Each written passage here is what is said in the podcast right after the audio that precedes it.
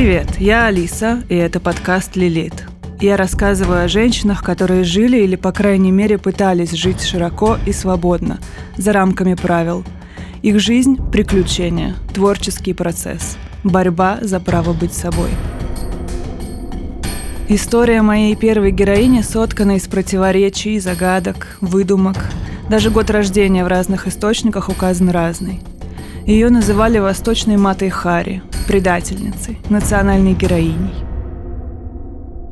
Из свидетельства ее жизни в основном рассказы мужчин, братьев, знакомых, биографов, которые относились к ней с осуждением и обожанием, презирали ее, завидовали ей, не понимали. А возможно и сами многого не знали о ней. Впрочем, у нас есть кое-что, что не может обмануть. Это ее голос, большой, глубокий, в нем сочеталась сила, меланхолия, драма, нежность и хрупкость. Записанные ею песни слушают до сих пор. Например, ливанская певица Ясмин Хамдам, вы точно слышали ее голос, если смотрели фильм Джармуша «Выживут только любовники». Она рассказывала, что долго не могла осознать, почувствовать, где ее дом, где ее корни.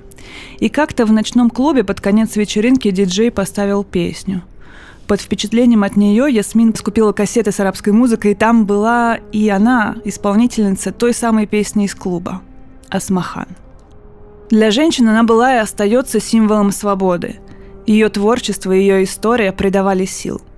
Многие думали, если Асмахан смогла, значит и я смогу – Нужна смелость, чтобы быть женщиной, которая выражает себя, которая проявляется.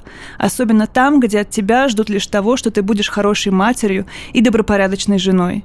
Ее бунтарский дух и ее чувственность, энергичность, влюбленность в красоту вдохновляли, а ее несовершенство делало ее более близкой и понятной.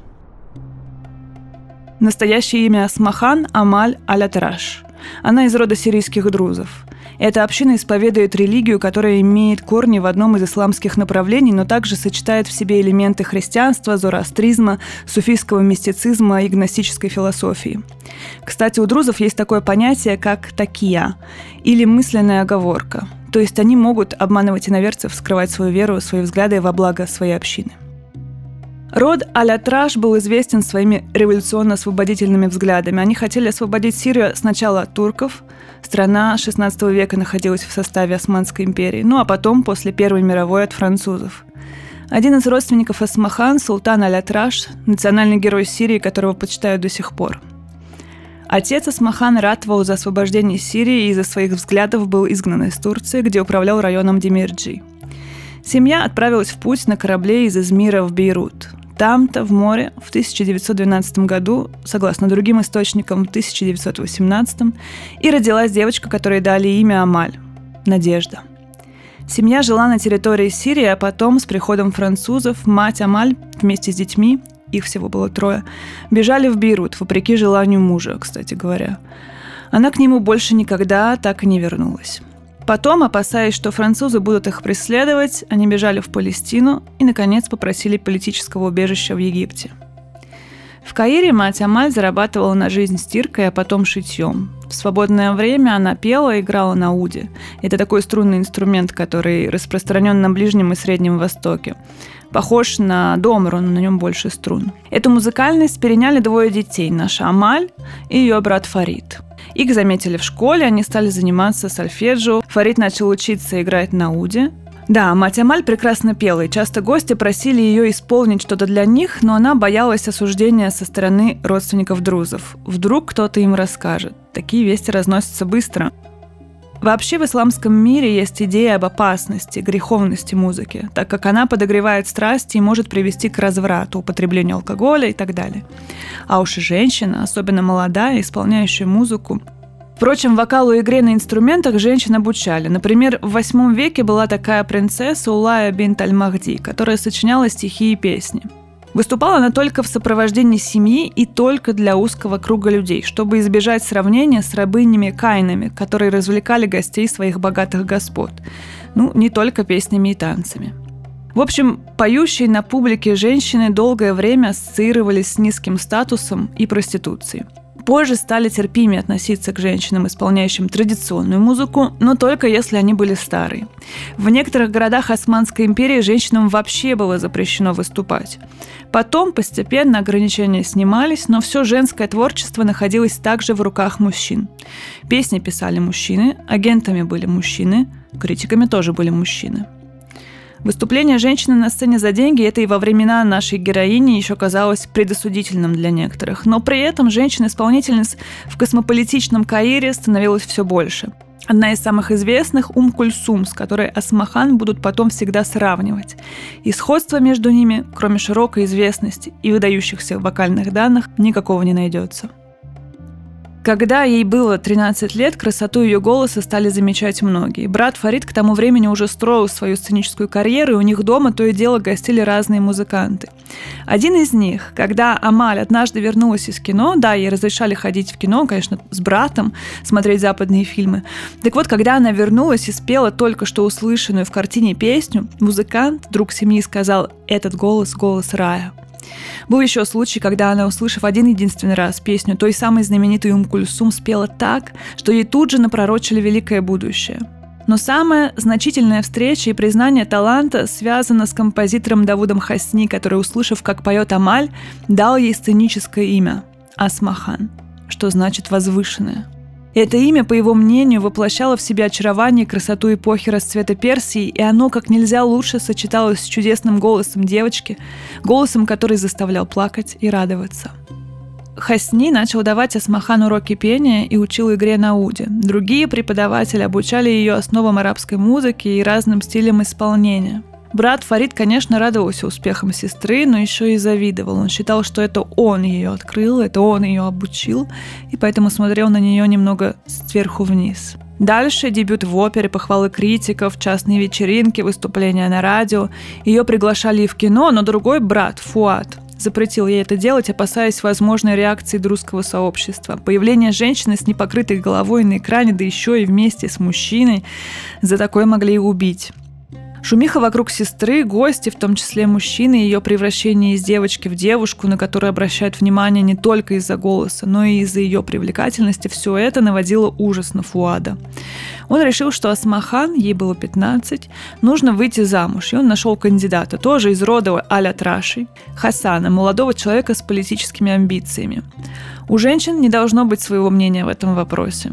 Мать Асмахан была против брака, но лишь потому, что после замужества дочери, которая зарабатывала уже прилично, она бы потеряла источник дохода. В итоге жених пообещал будущей свекрови дом в Дамаске и денежное обеспечение. Так препятствие было устранено. Асмахан в целом понравился ее жених. Она выдвинула ему несколько условий. Жить в Дамаске и Каире, где кипела светская жизнь, а еще не носить хиджаб – Рассказывает, что примерно в это время прорицатель сказал ей, что она умрет от воды, а еще будет трижды беременна, но только один ребенок выживет. Еще одно предсказание касалось брата и сбылось практически сразу. Через какое-то время, увидев, что муж переживает за родной Джабаль Аль-Друз, автономию друзов на территории Сирии, она отказалась от своих условий и поехала туда с ним – для нее это все-таки тоже не чужое место. Только вот там не было прежней роскошной жизни, но главное, ей не хватало музыки. Когда она не выступала, ей было плохо. Когда что-то хочет проявиться через тебя, но ты не можешь дать этой энергии место и свободу, это мучительно. Она сосредоточилась на роли хозяйки дома и устраивала вечера, куда приходили влиятельные гости. Хасан посвящал ее в нюансы отношений разных политических сил в регионе. После Первой мировой Сирию освободили от турков, но полной свободы не дали. Территории бывшей Османской империи поделили между собой Франция и Великобритания и установили там свои мандаты. Хасан, друзы и вообще сирийцы, конечно же, мечтали о независимости. Асмахан им сочувствовала. Она делала ставку на французов, активно их приглашала и убеждала Хасана, что с ними нужно дружить. Прошло четыре года, и Асмахан забеременела вовсе не обрадовалась этому факту. Рассказывают, что у нее появилась тошнота, и она начала задыхаться, когда Хасан к ней приближался. В итоге она не выдержала и поехала в дорогой сердцу Каир повидаться с матерью и сделать аборт. Врачи отказали. Она родила девочку Камилию. В Каире Асмахан наконец-то вернулась к музыке, по которой так сильно скучала, снова стала выступать. Композиторы сочиняли для нее песни, часто отдавая предпочтение ей, а не Ум Кульсум. Фатима Мирниси, марокканская писательница, феминистка, в своей книге «Рожденная в гареме. Любовь, мечты и неприкрытая правда» писала. Асмахан была противоположностью Ум-Кульсум. Худощавая женщина с небольшой грудью, она часто выглядела одновременно растерянной и безумно элегантной. Одевалась в европейские блузы с низким вырезом и короткие юбки. Асмахан забыла об арабской культуре, прошлом и настоящем и полностью погрузилась в свои трагические поиски счастья. Она совершенно не заботилась о том, что творится на планете – она хотела только красиво одеваться, вплетать цветы в волосы, смотреть на все мечтательным взглядом, петь и танцевать в объятиях любимого, который должен быть столь же романтичным, теплым и нежным мужчиной, который достаточно смел, чтобы оторваться от общины и прямо на людях танцевать с любимой женщиной. Она умела сочетать западные и восточные традиции и легко справлялась со сложным музыкальным материалом, привносила свою индивидуальность, свой стиль и настроение в каждую песню. Асмахан снова стала ходить по вечеринкам к старым и новым знакомым, возвращалась домой поздно, и этим раздражала брата, того самого Фуада. Однажды она вообще не была дома всю ночь, спала под звездами рядом с пирамидами. Фуад был в такой ярости, что не позволил ей спать дома, и следующую ночь она провела на лестнице. В конце концов она сбежала и какое-то время жила за городом у влиятельных друзей. Критики писали, что пила она больше, чем мужчины, курила, сорила деньгами и заводила романы направо и налево. Она привлекала мужчин, ее большие зеленые глаза были тайной и заклинанием. Эдвард Спирс, британский посланник в Сирии и Ливане, писал о ней. Для меня она была и всегда будет одной из самых красивых женщин, которых я когда-либо видел. Ее глаза были огромными, зелеными, как море, которое нужно пересечь на пути к краю. Однажды один ее друг собирался в морское путешествие, и она заявилась на пристань с чемоданом. Он воскликнул, «Ты с ума сошла? Что подумают эти люди на борту? Разве я не свободная женщина?» – сказала она. Этот вопрос, или может быть не вопрос вовсе, а восклицание, не раз возникал в ее жизни и был, возможно, самим ее основанием. «Разве я не свободная женщина?» «Не настолько», — ответил ее друг. В 1941 году выходит фильм с участием Асмахан и ее брата Фарида «Интисар аль-Шабаб», Победа юности. Главные герои, как и Асмахан с братом, сирийцы, приехавшие в Каир и жаждущие покорить новый для себя мир и стать его частью. В Египте картину приняли хорошо, а вот в Сирии нет. Говорят, во время просмотра в какой-то момент один русский мальчик выстрелил в появившееся на экране лицо Асмахан – Муж Асмахан Хасан был ошеломлен разозлен, судя по всему, не меньше. Он дал Асмахан развод, и она стала свободной. По крайней мере, на бумаге. Расставание было болезненным, хотя Хасан на минуточку был женат девять раз, но все утверждают, что любил ее одну, Асмахан. На прощание она сказала ему, «Да, я боролась с тобой за независимость и освобождение Сирии, но я была создана для другого. Я предпочитаю то, что делает Фарид и Умкульсум. Искусство». Благодаря съемкам того самого фильма, который разозлил Хасана и привел к разводу, Асмахан получила новые предложения о сотрудничестве и одно предложение руки и сердца. Между ней и режиссером фильма Ахмедом Бадерханом завязался роман. Семья, конечно, была против. Он не друз, да и она еще на тот момент не была разведена. В итоге еще одно расставание.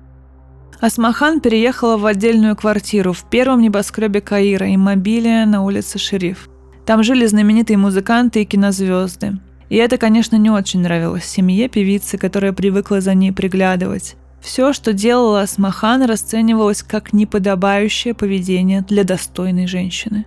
Брат Фуат говорил, что в это время словно появился злой двойник Асмахан. Она пыталась утопить свою боль, избавиться от тревоги и напряжения с помощью алкоголя. Она и раньше тратила много денег, а теперь стала разбрасываться ими еще больше – Проводила ночи не дома. Брат бил ее, угрожал ей и считал это своим долгом – бороться с демоном, поселившимся в сестре. В то же время ее музыкальная карьера идет в гору. Композиторы ей пишут прекрасные песни, или даже не ей, а Ум Кульсум, но потом отдают именно ей. А во внешнем мире происходят большие события. В Каире все больше людей в форме. Учившая с детства французский Асмахан сочувствует Франции, которая уже под немецкой оккупацией, и поддерживать французское сопротивление британцев, потому что сама жаждет независимости для своего народа. Египет сохраняет нейтральность под натиском британской и немецкой пропаганды. Приезжает Деголь, выступает в университете. Туда, кстати, приходит и Асмахан.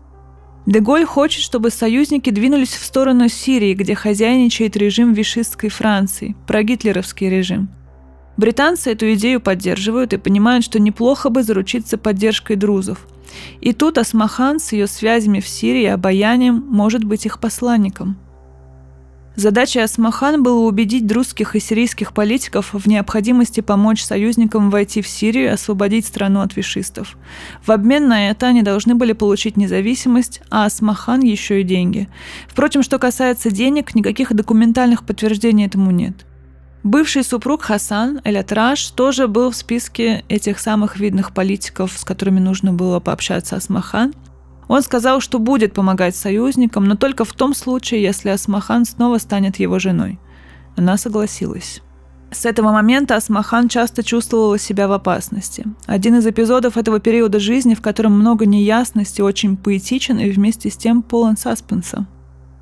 Представьте, еще ослепленные красотой мозаики, украшающей потолок, вы выходите из здания вокзала на площадь Хиджаз и видите его, Отель Ориент Палас довольно невысокая, как и все здания здесь, в центре Дамаска. Бежевая, с зелеными ставнями, в стиле арт-деко. Вы переходите площадь под палящим солнцем. Машины тогда у входа было немало, но вот мальчика, подгоняющего осла, вы уже не увидите.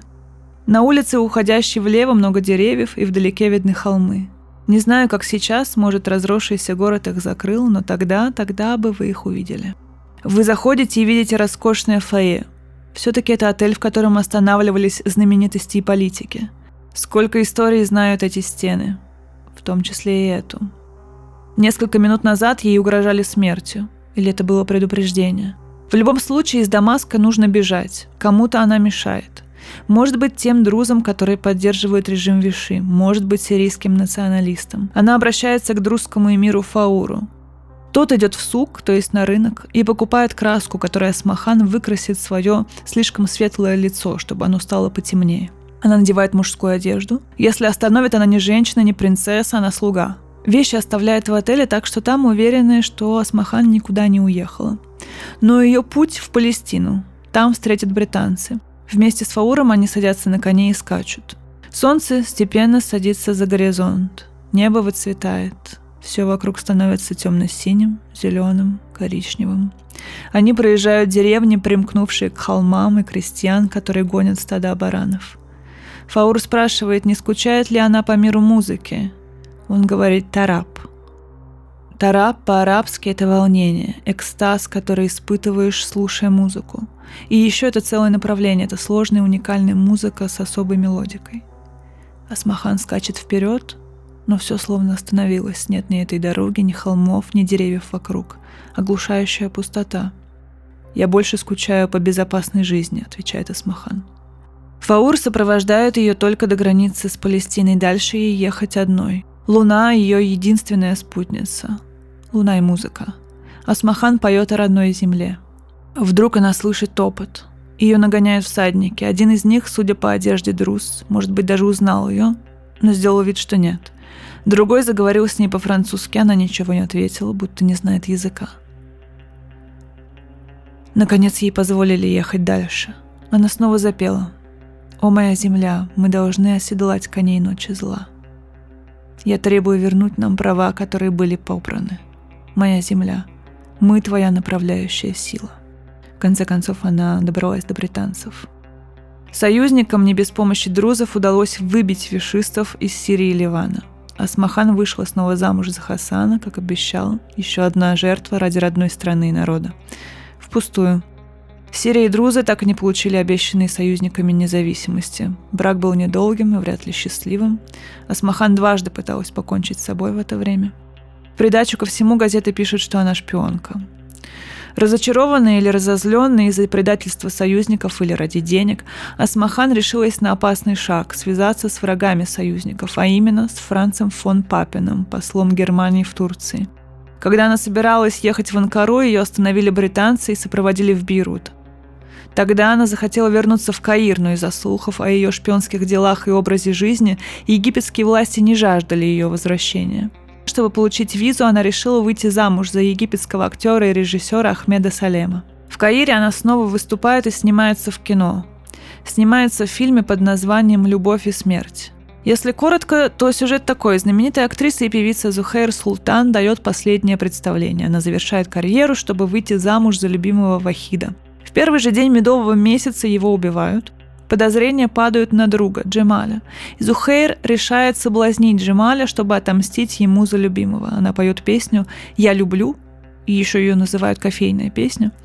В тексте игра слов «кофе» и «я люблю» звучат похожим образом. И эта песня погружала слушателей, а больше даже слушательниц, в экстаз. Фатима Мирниси, все в той же книге «Рожденная в гареме. Любовь мечты. Неприкрытая правда», вспоминала, как ее тетя ловила на радиоволнах голос Асмахан, и все женщины, слушая, как она поет «Я люблю», принимались танцевать, воображая, будто танцуют со своими любимыми – Арабские женщины, вынужденные танцевать в одиночестве в огороженных дворах, восхищались Асмахан за то, что она исполнила их мечту – танцевать с мужчиной по-европейски и качаться, тесно обнявшись с ним. Бесценное удовольствие – быть рядом с мужчиной, который тоже полностью захвачен тобой – Говорят, что у нее роман на стороне. Говорят, муж Ахмед Салем, у него не менее взрывной характер, чем у нее, однажды направляет на нее пистолет и грозится убить, потому что она приходит поздно и много времени проводит со своей подругой Мари Каледа. Именно с ней, с Мари Каледа, Асмахан в июле 44-го едет на машине в Рас-эль-Бар, курортный город на самом краешке суши, там, где Нил впадает в Средиземное море. Она в желтом платье с книжкой Калет. О чем они говорят? О планах на следующую неделю? о выносящем мозг Ахмеде, о том, как хорошо провести этот день у моря. В какой-то момент машина, которая до этого неслась на полной скорости, немного замедляется. Водитель открывает дверь и выпрыгивает, а две женщины в машине несутся в пропасть. Они кричат? Наверное. Слышит ли кто-то этот крик? Крик растворяется в плеске воды. Становится тихо. Кто это устроил? Британская разведка? друзы, египетские власти, муж, бывший муж Хасан, Умкульсум? Или же это всего лишь несчастный случай? Так или иначе, пророчество сбылось. Она умерла так же, как и родилась, в воде. В заключение хочу поделиться отрывком из книги Фатимы Мирниси. Асмахан жила на бегу и все пробовала на лету. «Я знаю, что моя жизнь будет короткой», — всегда говорила она. Она много зарабатывала, но ей всегда не хватало денег, чтобы оплачивать драгоценности, платья и путешествия, в которые она отправлялась по внезапному порыву.